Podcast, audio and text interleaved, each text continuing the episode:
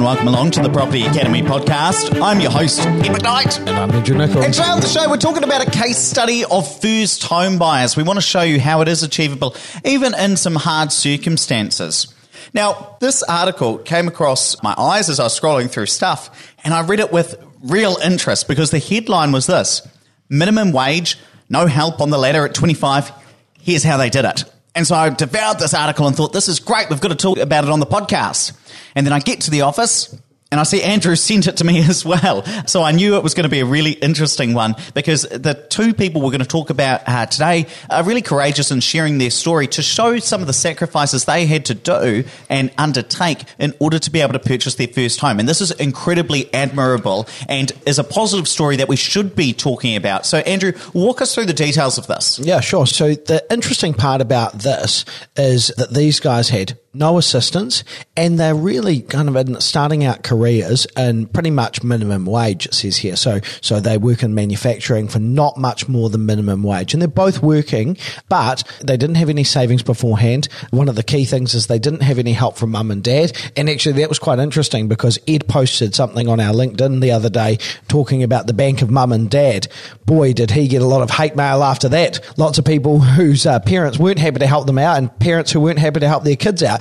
Or people misunderstanding it as well, thinking that if you use the bank of mum and dad, your parents own the house when that's actually not the case. Yeah, yeah, yeah. And look, we only make these suggestions because we know that getting into a first home, it can be quite tricky. And often parents do have that magical thing called usable equity, which will help you get there faster. And if it's presented right, then they're much more likely to say, yeah, well, that doesn't affect us. Let's do it. And that's why we put that out there. But that's just one of many things that people can do. So first time buyer Courtney Morrison never imagined she could buy her first home. Her mum never owned one. And so it never occurred to her at the age of 24, she could be a proud homeowner. And so about two years into her relationship with her now husband, Ben, who's 27, they used their KiwiSaver and the first home buyers grant to be able to form their deposit. So the interesting thing there not to say that KiwiSaver isn't savings, but they haven't used any of their actual savings over and above their KiwiSaver. What they did do though is they contributed to KiwiSaver at the maximum rate they could, which is 8%. Now, I'm sure that probably given their jobs and the fact that most people only get a 3% contribution from their employer, that gives them a total of 11% of money going in there, plus the government amount and any growth that they get in their product. Now, their parents couldn't help. Mason's parents were unwell and were not in a financial position to help. And as Courtney mentioned, her mum doesn't actually have a house. And, and Mason's comment was, well, that's fair enough. Let's do it ourselves. And actually, one of the comments that they make is that this has been so rewarding to actually be able to do it themselves. And it's made the accomplishment even more special. So Mason Mason's sister had bought a house about five years ago and suggested that they link up with a mortgage broker. That was an apt choice of words because it was Mortgage Link in Napier, where they're based, and that helped guide them through the process. One of the other interesting things that they comment about not knowing anything and having never done this before, they didn't even know they needed a lawyer to help them with the conveyancing in this. So through their mortgage broker, they were able to get a lot of guidance through what they describe as a very stressful process. And it is stressful, particularly when you've got an emotionally vested purchase like buying your first house.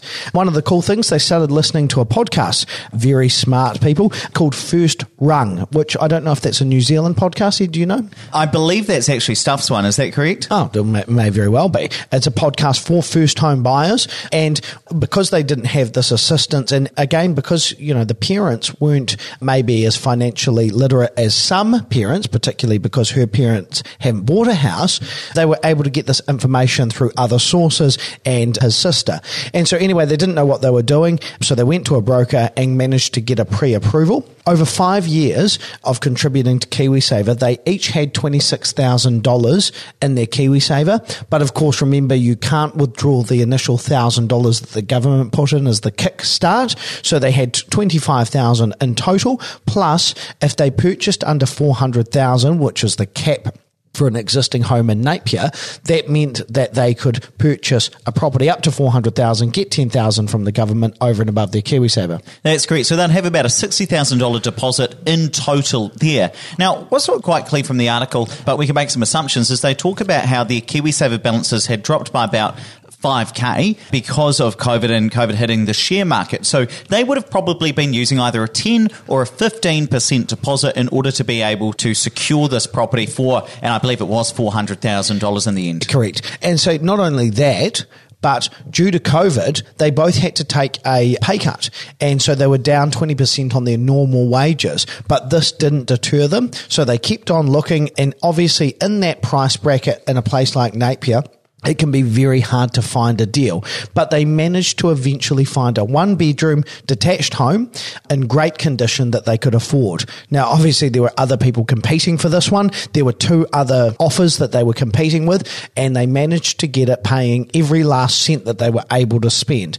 And look, they do make the comment that a one bedroom house is good. It's not going to be the long term solution for them because they're probably going to have kids and they're going to need more space for when relatives come and stay. But this is a first house, not a forever house, and they've ended up paying five dollars less on their mortgage, which will be P and I, than what they were paying in rent, which was three hundred and twenty dollars a week. The key thing I want to remind everybody here as well, and this is a very important point when thinking about first home buyers accessing the market, is they did not purchase at the median house price. Not just because the median house price in the Hawke's Bay, which is currently sitting at $585,000, is well above the first home grant cap, which is $400,000 for an existing home. But also, first home buyers don't need to buy the median house, which might be a three bedroom standalone property with a big backyard a one bedroom detached house or a one bedroom townhouse might be perfectly suitable for a first home buyer. And that is the key thing. First home buyers should buy first homes or products or houses that have been built as first homes, not necessarily as properties that are going to be their forever home. So in this case, if they'd bought it $400,000, that is 31.6% under the median house price in Hawke's Bay. And in fact, the median house price in Napier might even be higher than that, given how large the Hawke's Bay area is. And so they might have been purchasing at 40% under the median house value in their city. I just don't have the exact numbers to hand. And that's important to remember as well. So if you're in Auckland, don't be looking at something that's nine hundred and fifty thousand dollars. Definitely not. Or don't be setting that as the mark of what you should be aiming for, unless you've got the finances in order to be able to do that. But if you're starting out and formulating a plan, aim for something that's at those first home caps. So 650 new or 600 existing in those instances. And I thought I'd do some numbers around first home buyers making a purchase if they weren't going to use genuine savings, they were going to use KiwiSaver and going to try and qualify for that grant. Now, obviously there's criteria around the grant, around the purchase price, but also your income. So as a couple, you have to earn under $130,000 for last year. And as an individual, it's 85,000. So what I've done is I've worked on 110. So I've said that, okay, this couple might earn 50 and 60 grand each. And so therefore you've got 110 collectively and they're going to buy at 600 purchase price for Auckland or under, 500 for any of the other major cities and 400 for some of the smaller regions. And so they're going to get $10,000 as the first home buyers grant if they qualify for that, i.e. making contributions for five years, which I'll assume if they've got a little bit in there. And I've started at ground zero, even though they would have to have been in it for a little while, even if their contributions were nominal over those couple of years. Now, if they put 8% in, which is great because it's locked up. You're not tempted to go and buy a car instead because you can't find a house. That works out to be $12,100 per year that's going in when you factor in the 8% of the income and the 3% from the employer. So the minimum that an employer is required.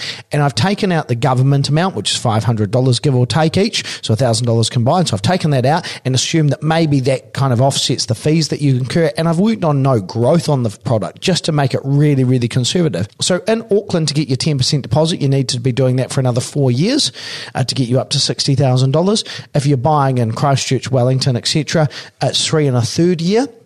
And if you're buying in some of those smaller regions like Napier, then it's two and a half years. So completely achievable if you put your heads together. And this isn't even considering things like Bank of Mum and Dad, sale of an asset. You can use your extra money that you might have been able to afford to save to get rid of those personal debts, the gem visa, the personal credit card, a little bit left on your student loan, etc., to get you in the best position. It doesn't take long. It just takes sacrifices. And the main thing we want to say here as well is that it is very achievable for first home buyers in order to be able to buy something, to buy something to live in. It may not be your dream house. It certainly won't be your forever house, but you can get your first step on the ladder. And I hope that these sorts of podcasts that we do around first home buyers give you the motivation to either motivate yourself to do something or a first home buyer that you know to do something. And the reason that's important to get a foot on that rung is that if that couple gets 5% growth on that $400,000 asset in the next 12 months, that's $20,000.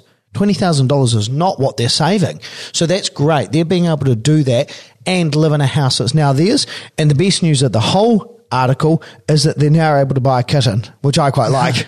and the other thing that's really important to think about is if you get an extra $20,000 worth of growth within that property, and let's say I realize that there are sale fees when you sell your property, but $20,000 worth of growth, net of sale fees, for instance, is an extra $100,000 worth of purchasing power. So if you stay in that property for three or four years and you get some good growth and maybe it's gone up by 100K or maybe it's gone up by 50K, that 50K, when you take it to the bank, is an extra $250,000 that you can spend on a house. That's how you start to get into bigger properties, into homes that are potentially more suitable as your forever home. But you've got to start somewhere. You've got to start buying some assets. That's what the show is essentially about. Buy some assets that are going to increase in value so that you're able to get into a better financial position. Now, let's wrap it up there, but please don't forget to rate, review, and subscribe to the podcast. Really helps us get the message out to more people. And hey, speaking of assets, give us a text. Now, what has that got to do with assets?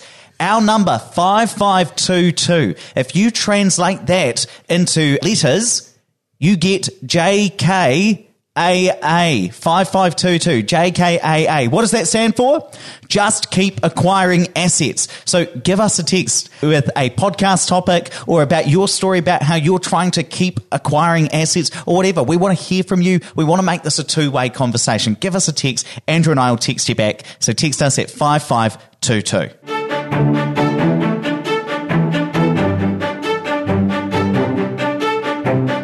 Thanks for listening to the Property Academy podcast. I'm your host, Ed McKnight. And I'm Andrew Nicholls. And we're going to be back again tomorrow with even more daily strategies, tactics, and insights to help you get the most out of the New Zealand property market.